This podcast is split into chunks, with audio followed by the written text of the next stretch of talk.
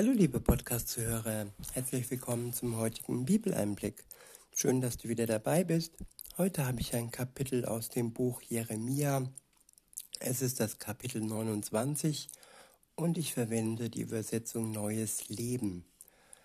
Der erste Abschnitt ist überschrieben mit Ein Brief an die Gefangenen in Babel. Ab Vers 1 heißt es, Jeremia schickte einen Brief aus Jerusalem an die Gefangenen in Babel.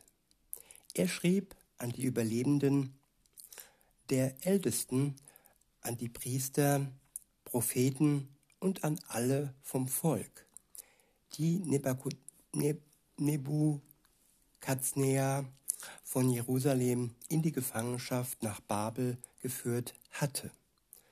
Sie waren alle aus Jerusalem fortgebracht worden. König Jechonia, die Königsmutter, der gesamten Hofstaat, der gesamte Hofstaat, die führenden Minister Judas und Jerusalems und die fähigsten und die fähigen Handwerker. Der Brief wurde durch Elazar überbracht, den Sohn Schaffans und durch Gemaria, den Sohn Hilkias, die von Zedekia, dem König von Juda, als Gesandte zum babylonischen König Nebukadnezar nach Babel reisten. Ja, Gefangenschaft, damals wie heute, oftmals unfreiwillig und dieses Gefühl, gefangen zu sein, ob jetzt wirklich hinter Gitter oder auch nur in Gedanken oder einem Zwang zu unterliegen, äh, Dinge tun zu müssen, die man eigentlich nicht tun will.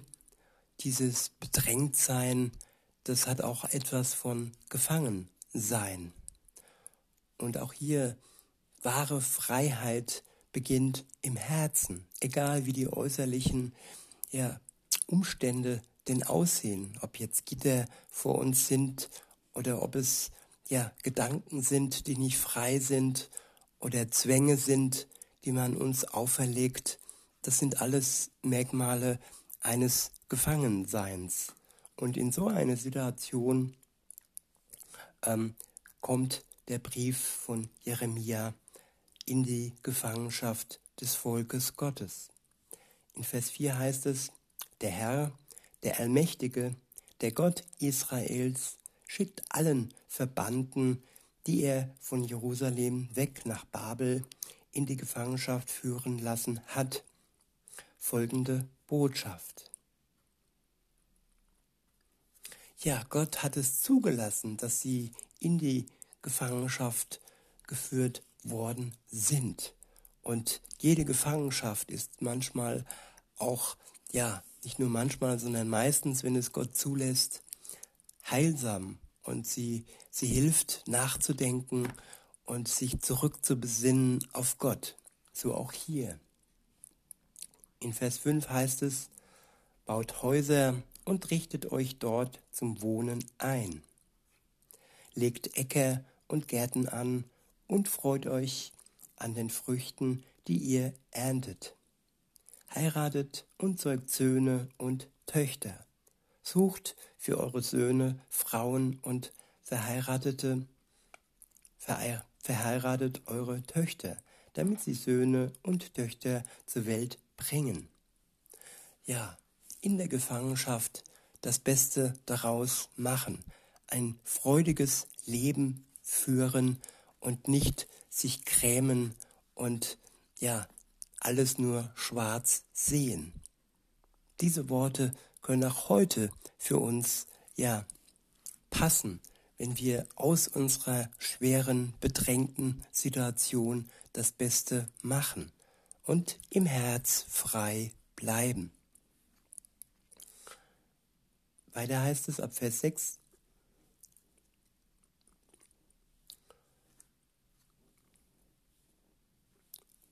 Ja, euer Volk soll wachsen und nicht kleiner werden.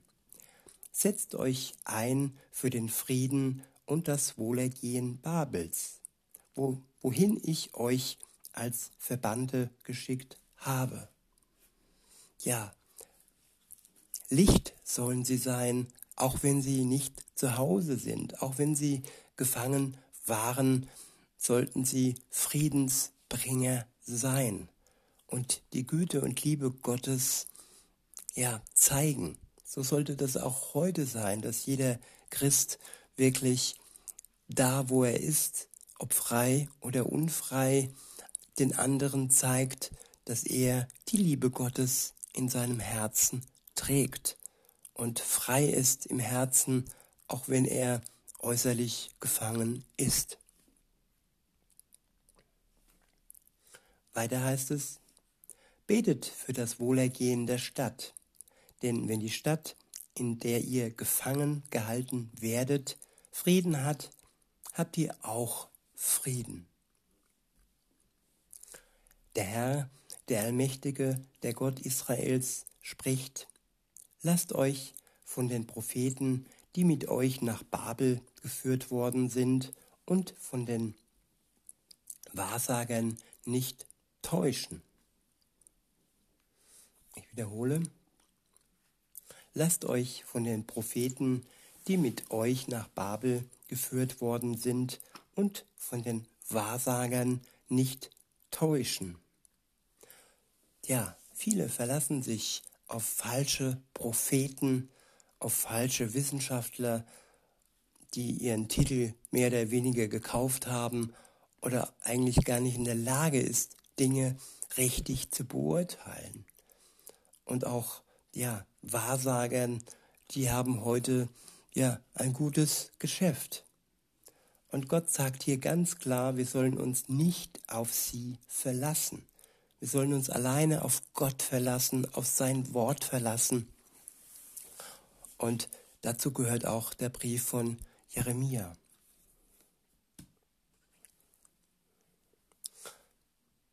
Weiter heißt es, schenkt auch euren Träumen, die euch erträumt, keinen Glauben. Schenkt auch euren Träumen, die ihr euch erträumt, keinen Glauben. Träume, die wir uns erträumen. Ja, das sind Dinge, die kommen von uns heraus. Das sind Wünsche und Tagträume hauptsächlich. Und ja, sie sollten nicht über dem Wort Gottes stehen, sondern die Realität, sie ist das Wichtigere als der Traum. In Vers 9 heißt es, Sie geben vor, in meinem Auftrag zu sprechen, aber ihre Weissagungen sind nur Lügen. Ich habe sie nicht gesandt, spricht der Herr. Mit Hilfe des Geistes, der von Gott kommt, können wir all diese Lügner enttarnen. Wir können erkennen, dass uns da Lügen äh, verbreitet werden.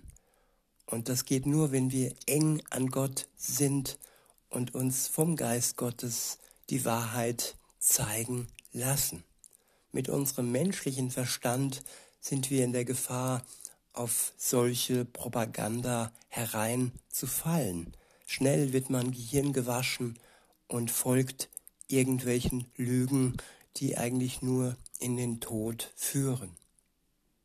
In Vers 10 heißt es, denn so spricht der Herr, erst wenn 70 Jahre vergangen sind, werde ich mich wieder liebevoll um euch bemühen. Dann will ich das Gute, das ich euch versprochen habe, in Erfüllung gehen lassen und werde euch wieder in, eurer, in euer Land zurückbringen. Ja, es gibt Wüstenzeiten und die müssen wir durchleben, durchstehen. Und manchmal sind es auch erst unsere Nachkommen, die dann die Frucht ernten und die das, was Gott verspricht, erkennen dürfen. 70 Jahre ist eine lange Zeit. Das hat nicht jeder überlebt. Viele sind wohl in Babel gestorben. Aber trotzdem haben diese zum Teil, zum größten Teil hoffe ich, ja, den Rat Gottes ernst genommen, in Frieden zu leben in der Stadt Babel, wo sie gefangen worden sind. In Vers 11 heißt es, denn ich weiß genau, welche Pläne ich für euch gefasst habe, spricht der Herr. Mein Plan ist euch Heil zu geben und kein Leid. Ja, Gott hat gute Pläne und er möchte uns nicht auf Dauer leiden lassen. Und er hilft uns aber im Leid selbst. Er quält uns nicht, sondern gibt alles, was nötig ist, auch Durststrecken zu durchleben und so auch dem Volk Gottes in diesen 70 Jahren. Es war eine lange Durst, Durststrecke und sie haben es mit der Hilfe Gottes geschafft, diese Zeit ja zu überwinden. Und das, weil sie auf Gott vertraut haben, auf seinen guten Plan, der ihnen Heil geben und kein Leid auf Dauer zulassen möchte. Weiter heißt es, ich gebe euch Zukunft und Hoffnung. Ja, diese Zukunft und diese Hoffnung hat ihnen geholfen, diese schwere Zeit zu durchleben. In Vers 12 heißt es, wenn ihr dann zu mir rufen werdet, will ich euch antworten. Wenn ihr zu mir betet, will ich euch erhören. Wenn ihr mich sucht, werdet ihr mich finden.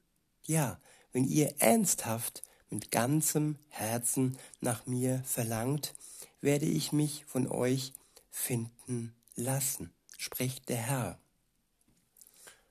Ich wiederhole Vers 13. Wenn ihr mich sucht, werde ich mich finden. Ja, wenn ihr ernsthaft mit ganzem Herzen nach mir verlangt, werde ich mich von euch finden lassen. Ernsthaft mit ganzem Herzen. Das ist die richtige Gemütslage, um sich Gott zu nähern. Nicht halbherzig, sondern mit ganzem Herzen und ernsthaft.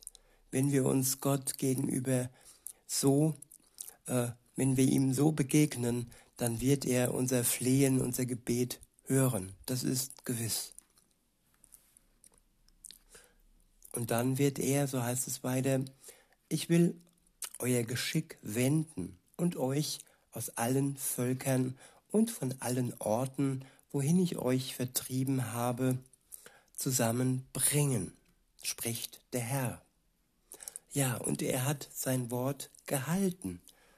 Wenn man sich anschaut nach dem Zweiten Weltkrieg, als äh, Israel entstanden ist und bis heute die Juden aus allen Orten in dieses Land strömen und ja, dort mit ihrer super ähm, Armee geschützt sind, auch wenn heute auch äh, viele Verführungen und viele ja, schwere äh, Zeiten äh, dort zu sehen sind. Gott lässt sein Volk nicht im Stich, damals und heute.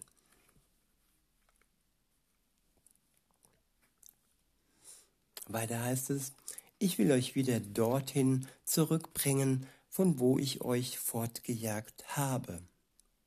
Ihr sagt zwar, wir haben hier in Babel auch Propheten, die im Auftrag des Herrn Weissagen, aber über den König, der ein Nachkomme Davids ist, und den Rest des Volkes, der noch in Jerusalem lebt, eure Verwandten, die nicht wie ihr nach Babel verschleppt wurden, spricht der Herr, der Allmächtige, ich will Krieg, Hungersnot und Pest über sie bringen, dass sie genauso werden wie verfaulte Feigen, ungenießbar.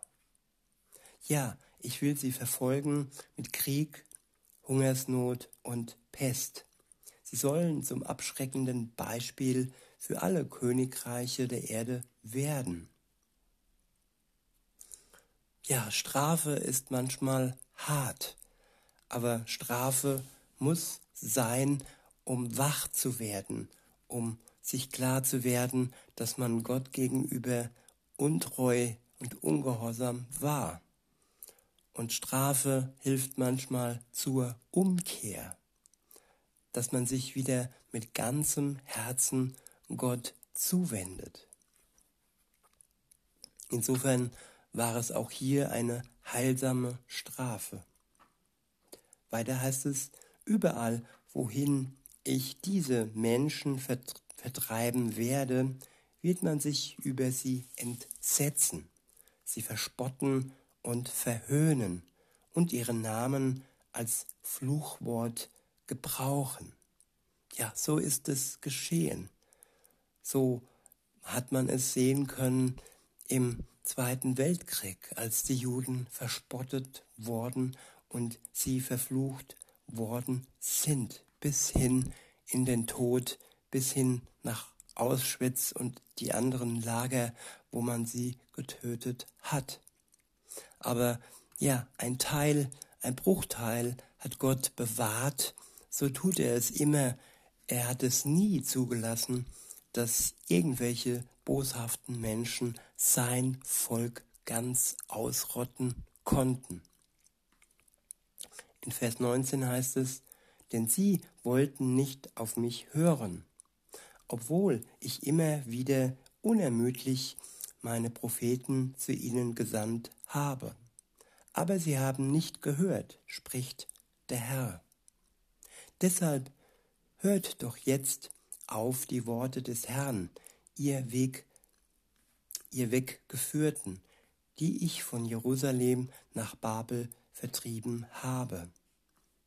Über eure Propheten Ahab, den Sohn Kolajas, und Sedekia, den Sohn Masejas, die euch in meinem Namen belügen, hat der Herr, der Allmächtige, der Gott Israel, folgendes beschlossen.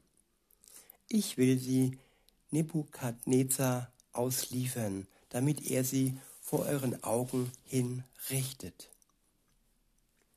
Unter den in die babylonischen Verbannungen geführten Gefangenen wird das Schicksal der beiden Propheten zu einem Fluchwort werden, so dass man sagt, der Herr lasse mit dir geschehen, was mit Zedekia und Ahab geschah, die der König von Babel im Feuer rösten ließ.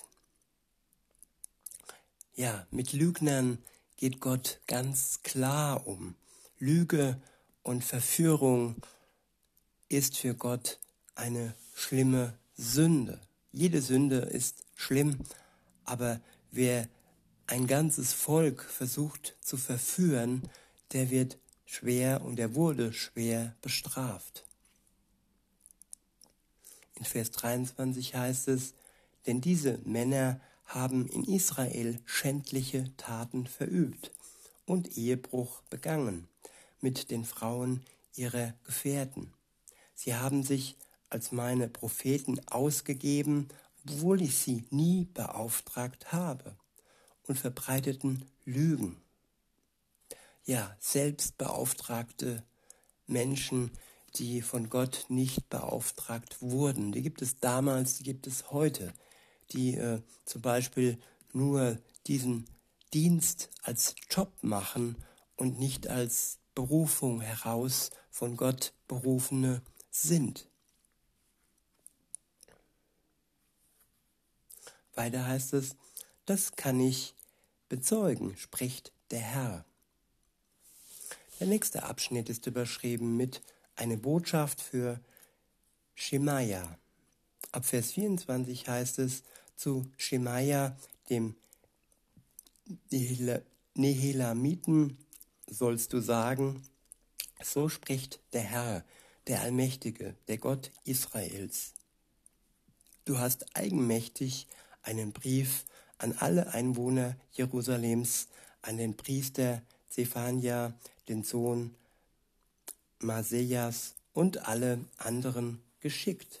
Du schriebst, der Herr hat dich dazu bestimmt, den Platz des Priesters Jojada als Priester einzunehmen. Du bist der Aufseher im Tempel des Herrn und hast damit den Auftrag darauf zu achten, dass jeder Verrückte, der sich als Prophet aufspielt, sofort gefesselt und in den Block gelegt wird. Ja, Wächter, Wächter der Wahrheit, die gab es auch bei uns, aber man findet sie immer weniger.